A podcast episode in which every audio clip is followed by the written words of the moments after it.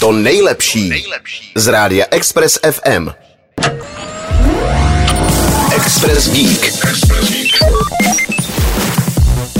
V Německu se můžete nově svést vlakem na vodíkový pohon. Ve spolkové zemi Dolní Sasko byla otevřena vůbec první plně vodíková trať na světě. Od běžných linkových spojů se nijak zvlášť neliší, na střeše ale najdete zásobníky na vodík. Ten pak proudí do palivového článku, kde se smísí se vzduchem. Výsledkem této chemické reakce je teplo, jež se následně přemění na kinetickou energii pohánějící samotný vlak. Vodíkové vlaky nejsou úplná novinka, je to ale poprvé, kdy na nějaké trase zcela vytlačí dýzlové kolegy.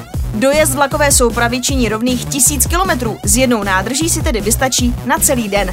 Vlaky mohou teoreticky vyvinout rychlost až 140 km za hodinu. Ve skutečnosti ale budou jezdit o něco pomalej, konkrétně mezi 80 až 120 km v hodině.